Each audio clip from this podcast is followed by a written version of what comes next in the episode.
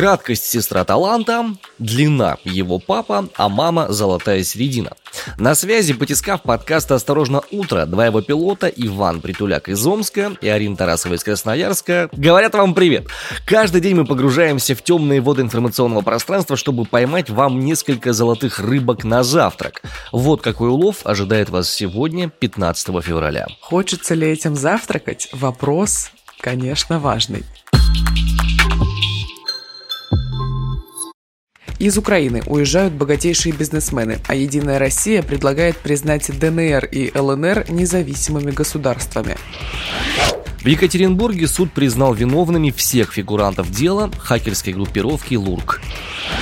Похороны на госуслугах. Разбираемся в новом законопроекте о похоронном деле с представителем индустрии. Ну что, вот мы сейчас с Ариной тут сидим, записываем подкаст. Это с одной стороны. А с другой стороны летят новости. Новости летят из Украины. И, судя по всему, в ближайшие несколько дней, недель и месяцев основным поставщиком горячих новостей будет именно ситуация вокруг страны, и эта самая страна непосредственно. Ну, главный накал страстей это, конечно, сегодня и завтра, потому что Зеленский объявил 16 февраля днем единения, и эту дату назвали возможным началом вторжения России на Украину. Слушай, возможно, я недостаточно знаю, хотя вроде как я я нахожусь в повестке. Возможно, какие-то новости, подробности проходят мимо меня, но это все выглядит как большая истерика. Это все вообще со всех сторон выглядит как большая истерика, и со стороны э, СМИ иностранных, и со стороны СМИ украинских, и со стороны наших СМИ, некоторых действующих лиц, которые в Фейсбуке уже аккуратненько прогревают, что, ну, смотрите, все будет нормально, если же присоединяться, то как бы и они потерпят, потерпят, а потом и, собственно, станут самые за нас, за нас. Подожди, куда присоединяться? Ну, куда присоединяться? К России присоединяться. В смысле, Украина должна уже присоединиться к России у нас завтра или что? Да, на Фейсбуке сейчас я в комментариях у некоторых политиков вижу такие вещи, да. На Фейсбуке предложили. И причем как под копирку одни и те же сообщения практически от разных людей. Ну, судя по всему, ботская сеть заработала. Ну, давай мы перейдем от домыслов к фактам. Какие факты мы знаем на данный момент абсолютно точно? Украинская правда сообщила о том, что из Украины уезжают богатейшие ее бизнесмены. 13 февраля из Киева вылетело около 20 чартеров и частных самолетов с украинскими бизнесменами, чего не наблюдалось за последние 6 лет. Но Владимир Зеленский дал им 24 часа на то, чтобы вернуться. Ну, в любом случае, а, Украину покинули самолеты Рената Ахметова, он на первом месте в списке богатейших украинцев, по мнению Forbes, Бориса Колесникова на 55-м месте, плюс э, до этого в январе из Украины уехал Виктор Пинчук, второе место в Форбсе, 10 февраля уехал Вадим Новинский, Александр Ярославский, в общем, это все ребята, которые находятся в первой пятидесятке самых богатых украинцев по версии Forbes. Зеленский действительно это прокомментировал. Он сказал, что государство не может влиять на бизнес, к сожалению, однако бизнесмены, по его мнению, должны вернуться к своим сотрудникам. Это что, ультиматум? Знаешь, если судить по буквальному переводу от РИА Новостей, то это не ультиматум, это скорее внятная просьба. Ты прям так-то, ну, слишком сильно бросаешься словами. Не ультиматум, это, ребята, мы не можем на вас повлиять, но совесть-то имеете, вернитесь, пожалуйста, обратно к тем людям, которые на вас работают. Нет, но то, что он дал им конкретный временной отрезок на это возвращение, это похоже на какое-то прям не просьбу, я бы сказала. Я бы отслеживал тон голоса. В любом случае, у него нет особых возможностей повлиять на них.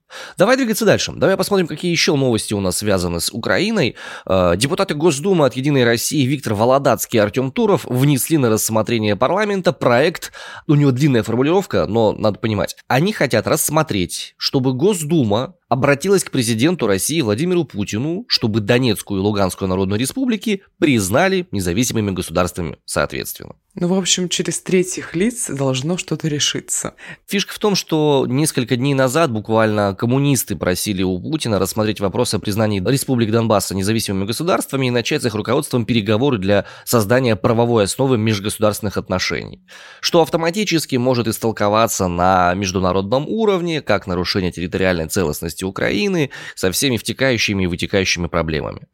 Непонятная какая-то история. И еще добавлю, Рамзан Ахматович Кадыров обратился к Зеленскому и, собственно, к народу Украины.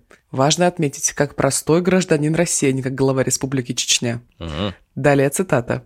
«Господин Зеленский, время клоунады подошло к концу. Конец цитаты.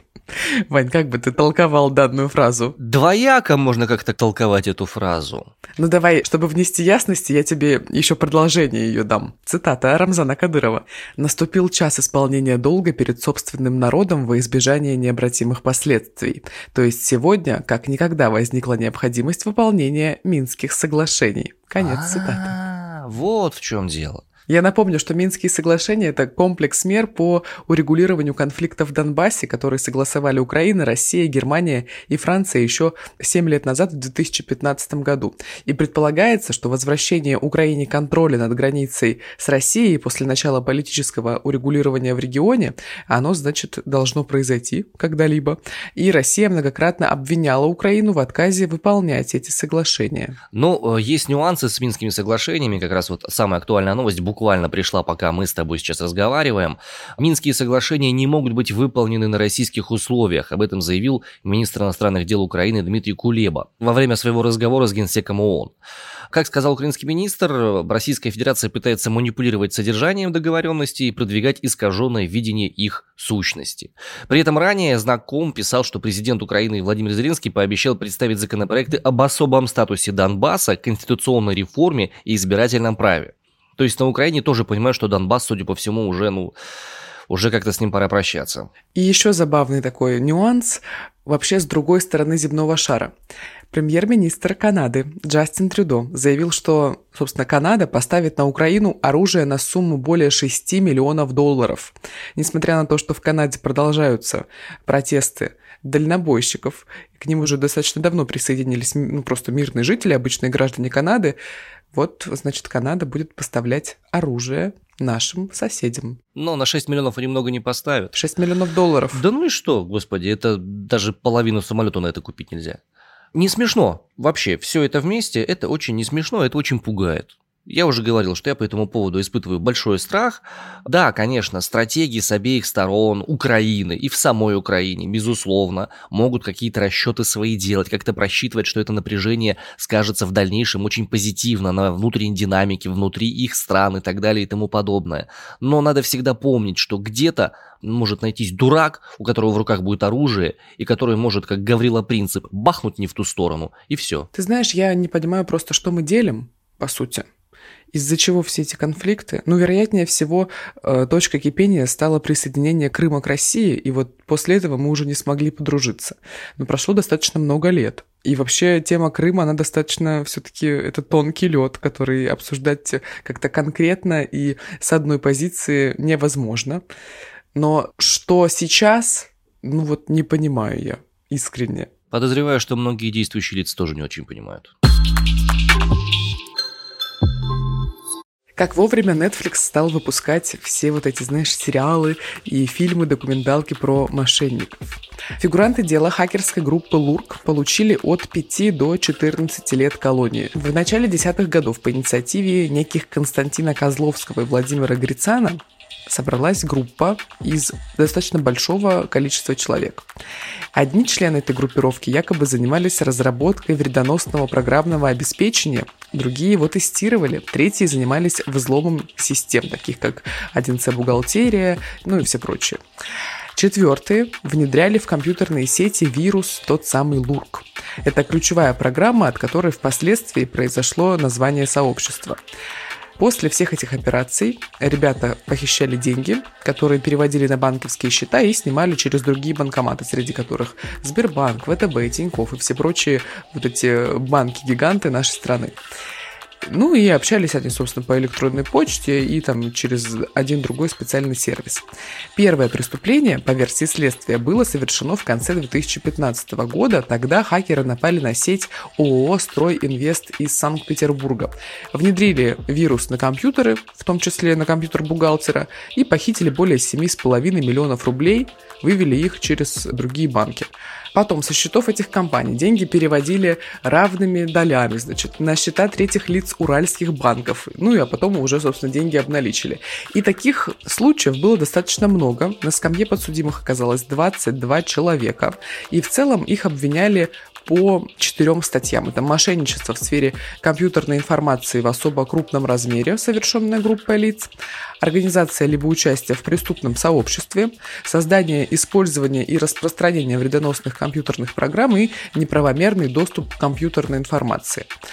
Константин Козловский, который как бы инициатор этой группировки, он получил 14 лет колонии строгого режима.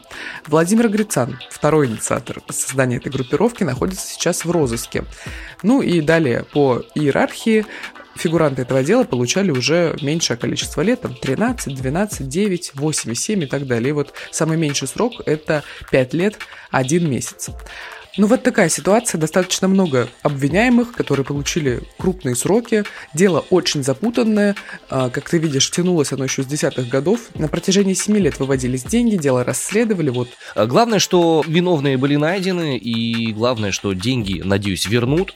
И главное, что мы видим, что в некоторых направлениях деятельности наши э, сотрудники органов работают хорошо. Смотри, ты не торопись с заявлениями, потому что сами подсудимые, они неоднократно заявляли, что не признают пред предъявленного им обвинения, и некоторые называют следствие несправедливым, некоторые, в общем, в это не верят и так далее. Короче, большинство просто отрицают свою причастность к этой всей ситуации, но сроки уже есть.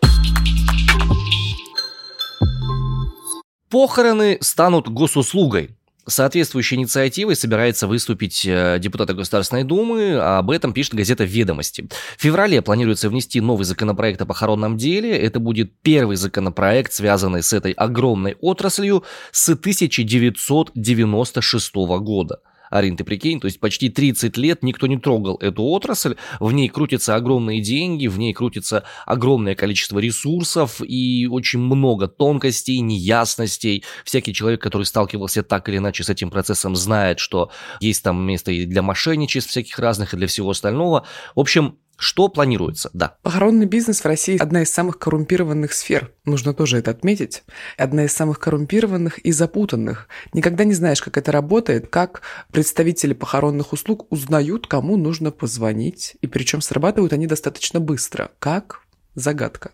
Документ предлагает ряд требований для составления реестра легальных ритуальщиков, регистрация юрлица, регистрация ИП, наличие специального оборудования, специального катафального транспортного средства.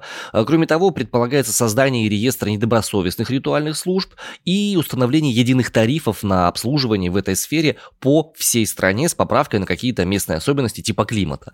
Для того, чтобы разобраться более подробно в этом законопроекте, мы решили поговорить с руководителем похоронных домов Журавлей Ильей Болтуновым, который является непосредственным представителем отрасли, и мы спросили у него, какие положения законопроекта являются адекватными, а над какими еще стоило бы поработать. На самом деле многие положения законопроекта, они э, нужны. К сожалению, сам язык достаточно непрофессионален и очень сырой. То есть положения, конечно, описаны очень сыро. Видно, что люди, которые, соответственно, работали над текстом, понятно, что это люди, не имеющие профессионального образования в сфере, не имеющие профессионального опыта в этой сфере. И, конечно, отдельные положения можно предположить, что они все-таки лоббистки со стороны определенных крупных компаний по понятным причинам, да, законотворцы, ну, рабочая группа, да, разумеется, не имея профессионального опыта в сфере, конечно же, они какие-то получали консультации. И надо понимать, что консультации они получали, ну, каких-то крупных игроков, которым выгодно те или иные, соответственно, положения продавить все-таки э, в новый закон. Здорово, что положения о требованиях к катафальному транспорту все-таки появились, но формулировки достаточно, э, как я уже сказал, сырые. Что значит? Эти требования к катафальному транспорту должны определить там, местные органы. Да? То есть, условно, каждый субъект Российской Федерации сам должен определить требования к катафальному транспорту. Это достаточно глупое, к сожалению, утверждение, э, потому что требования к транспорту определены уже давно. Есть ОТТС, есть другие документы, это одобрение типа транспортного средства. Собственно, сейчас мы вот закупаем катафалки, да, есть специальные заводы, производственные предприятия, которые в соответствии с уже давно разработанными имеющимися на федеральном уровне требованиям к катафальному транспорту, выпускают эти машины. Вот, э, собственно, мы их эксплуатируем. И не только мы их эксплуатируем, то есть их эксплуатируют многие там и крупные игроки, и не обязательно крупные, то есть те, кто действительно к бизнесу относится с умом, вот у тех э, уже сейчас есть эти катафалки. Но зачем вводить формулировку да, о том, что требования будут э, устанавливать местные органы? Слушайте, ну, в кривь и в кость так может все пойти. Ну и, по сути, это достаточно глупая штука. Правила уже есть, то есть нужно просто их применить. Как бы не надо их изобретать заново. Но это вот э, как вариант просто поподробнее про одно из положений. Риски для бизнеса минимальны. Почему? И на сегодняшний день, если вот конкретно я говорю о своей компании, мы работаем в правовом поле, и это совсем белый бизнес. То есть мы абсолютно не используем никаких серых схем, действительно вкладываем деньги в развитие, в собственную инфраструктуру и, в принципе, относимся к бизнесу очень серьезно. Поэтому те формулировки, которые в законопроекте есть, то, что мы сейчас делаем, это правильно. И формулировки законопроекта это подтверждают. Поэтому все же риски минимальны. Скорее хочется верить, что будут какие-то положительные изменения в части борьбы с э, какими-то полулегальными предприятиями, то есть те, с кем нам сейчас приходится конкурировать, и те, с кем сейчас нам сложно конкурировать, потому что мы совершенно в разных полях. Да, мы в правовом, конкуренты вне правового поля. Ну, конечно, когда у вас э, не единые принципы конкуренции, не э, единые э, принципы, по которым вы работаете, то есть достаточно сложно как-то, соответственно, конкурировать. Да? Если мы все-таки хотим какой-то риск увидеть, то, наверное, единственное опасение, которое может быть, если конкуренты будут пользоваться админ-ресурсами, будут какие-то, соответственно, противодействия, то есть вставлять будут э, палки в колеса в части получения разрешений. То есть если вот этого не будет, если схема выдачи разрешений на работу, о которых говорится в законопроекте, будет прозрачной, то есть не будет нарушений, то есть все будет понятно, ну тогда и проблем особых я не вижу. Стало понятнее. Значительно понятнее. Я все-таки чувствую, что есть какая-то такая, ну, неполность в позиции Ильи по той простой причине, что он... Но он с одной стороны смотрит. Он бизнес, да, он человек, который сторонник легальных всех этих моментов, безусловно, он умеет делать этот бизнес хорошо, легально, четко и круто, но бизнес огромен у него самые разные аспекты есть. Я подозреваю, что если бы мы связались с людьми, э, которые руководят небольшими какими-то агентствами, там было бы немножко другое. Главный риск, конечно же, в том, что э, при наличии регулятора это будет еще одним потенциальным основанием для коррумпирования этого процесса. Кажется, сегодня день X для сборной России по фигурному катанию, потому что вечером Сегодня около 16.30 выйдет на лед в произвольной программе в личном турнире Камила Валиева. Ее выпустили. 8 часов длилось выездное заседание спортивного арбитражного суда по ситуации с э, Камилой Валиевой, и в ней произошло почти невозможное апелляцию Международного антидопингового агентства отклонили. Валиеву спасло то, что ей нет 16 лет, и то, что уведомление о положительной пробе пришло с большой задержкой, почти 45 дней с момента сбора анализов. Таким образом, Камила сегодня выступает в личных соревнованиях, российская сборная пока сохраняет золото в командном турнире, но более тщательное расследование будет все равно происходить уже после Олимпиады. И нужно отметить, что за командный турнир награды вручены не будут. То есть российская сборная золото не получит, и если Камила Валиева сегодня взойдет на пьедестал, то тоже медаль она не получит судя по всему, до выяснения результатов и всех подробностей по допинг-тесту. Странная какая-то история. Получается, что человек может официально победить, но формально при этом медаль ему не дадут. Как теперь нам считать общий зачет? Ну да, как бы потому что все еще идет расследование. Но есть вещи, которые являются безусловными. Российскую медаль вчерашнего дня, единственную, принесли фигуристы. В танцах на льду Виктория Синицына и Никита Коцалапов, они стали серебряными призерами. Они показали лучшие баллы сезона в произвольном танце, но судьи были более благосклонны к дуэту э, Габриэла Пападакис и Гийом Сизерон. Французы поставили мировой рекорд по сумме баллов за ритм танец и за произвольный танец соответственно. 226,98, если кому-то нужны подробности, хотя я, честно говоря, никогда не понимал, как можно оценивать фигурное катание тем более парная, тем более произвольные программы. Ну, баллы за технику, баллы за артистизм. Жутко субъективная история, как с гимнастикой, как мне кажется. Ну, ладно, я не специалист, люди сами занимаются, это целый олимпийский вид спорта и так далее. Мне просто либо нравится, либо не очень. Вот как бы оценивал Олимпийские игры Иван Притуляк. Нравится. А вот подожди, а как сделать разницу между твоими нравится? Кому первое, кому второе? Что больше нравится, тому первое? Нравится больше, нравится меньше, нравится на троечку, вообще не нравится. Вот так вот все. Вот мои четыре оценки. Ага, ну это, в принципе, не субъективная оценка, абсолютно. Слушай, относительно меня она идеальная. Но в любом случае, в общем медальном зачете Россия по-прежнему на седьмом месте находится. Медалей прибавилось на одну, в сумме их 18. Но золотых 4 по-прежнему, серебра 6 и 8 бронзовых. Сегодня разыгрывают 9 комплектов наград. В семи из них принимают участие россияне. Повезет ли нам сегодня, покажет время. Скрепы традиционных ценностей не выдержали. Хрустнули. Не выдержали ехидство Ивана Притуляка и вообще разорвались. Министерство культуры приостановила общественное обсуждение проекта того самого основы государственной политики по сохранению и укреплению традиционных российских духовно-нравственных ценностей, о которых мы ехидничали буквально полтора месяца назад. Ты видишь, что забавно? В Министерстве культуры проводили опрос на официальном портале и спрашивали, собственно, о том, стоит ли принимать такой документ.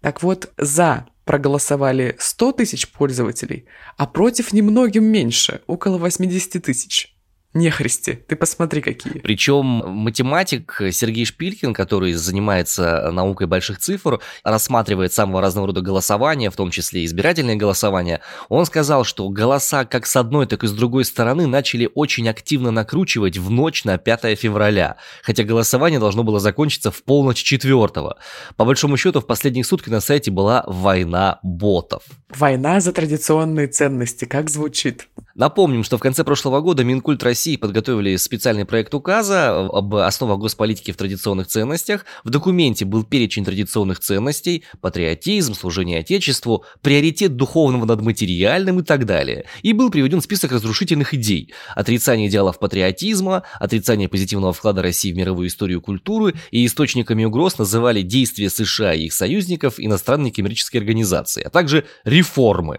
в кои-то веке. Как бы то ни было, этот документ получил огромную критику от представителей культуры нашей страны в том числе.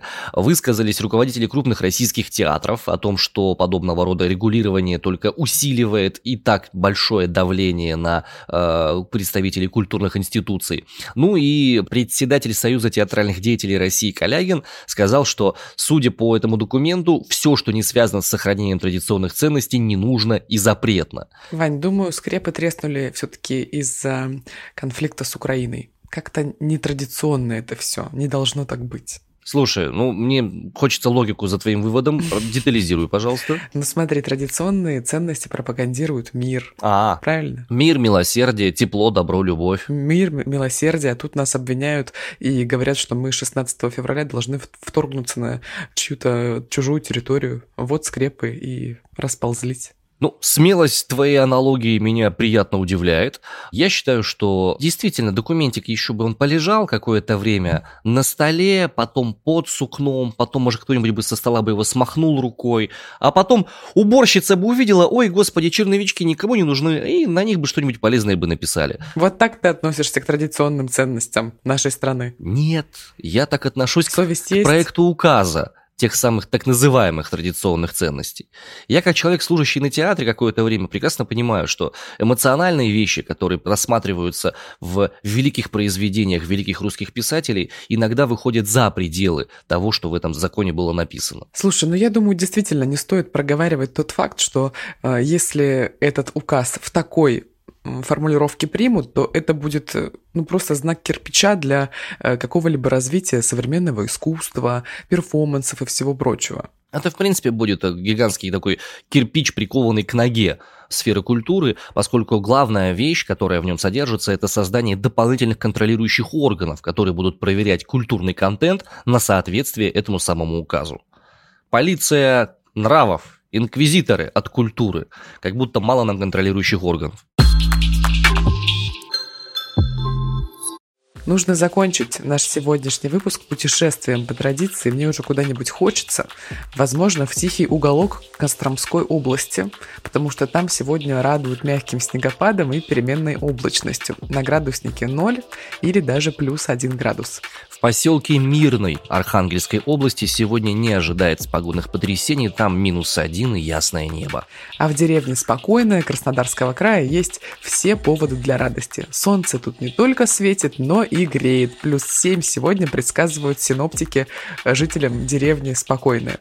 Действительно, хочется размеренного образа жизни. Но не то чтобы образа жизни, а просто такой, знаешь, slow living, никуда не торопиться, спокойно живем. Завести себе козу. Ну, наконец-то что ты сказал про свою мечту. Я хочу, чтобы у меня в доме была маленькая коза. Ну так сделай это. Балкон есть? Есть. Все, проблема решена. Ну и начинать день с подкастом «Осторожно, утро». Правда, если я уеду в тихий уголок, не знаю, Вань, с кем ты будешь его вести. С козой. А, с козой. Ну вот, друзья, оцените, пожалуйста, будущую соведущую Ивана. Но пока я не уехала в тихий уголок, с вами Арина Тарасова и Иван Притуляк встречают каждый новый будний день и рассказывают вам о новостях, которые произошли и которые вы могли пропустить. Сегодня повестка вам известна, что будет завтра, расскажем завтра утром. Включайте нас во все уши, внимайте тому, что мы будем вам говорить. Любим, целуем, адьюшечки. До завтра.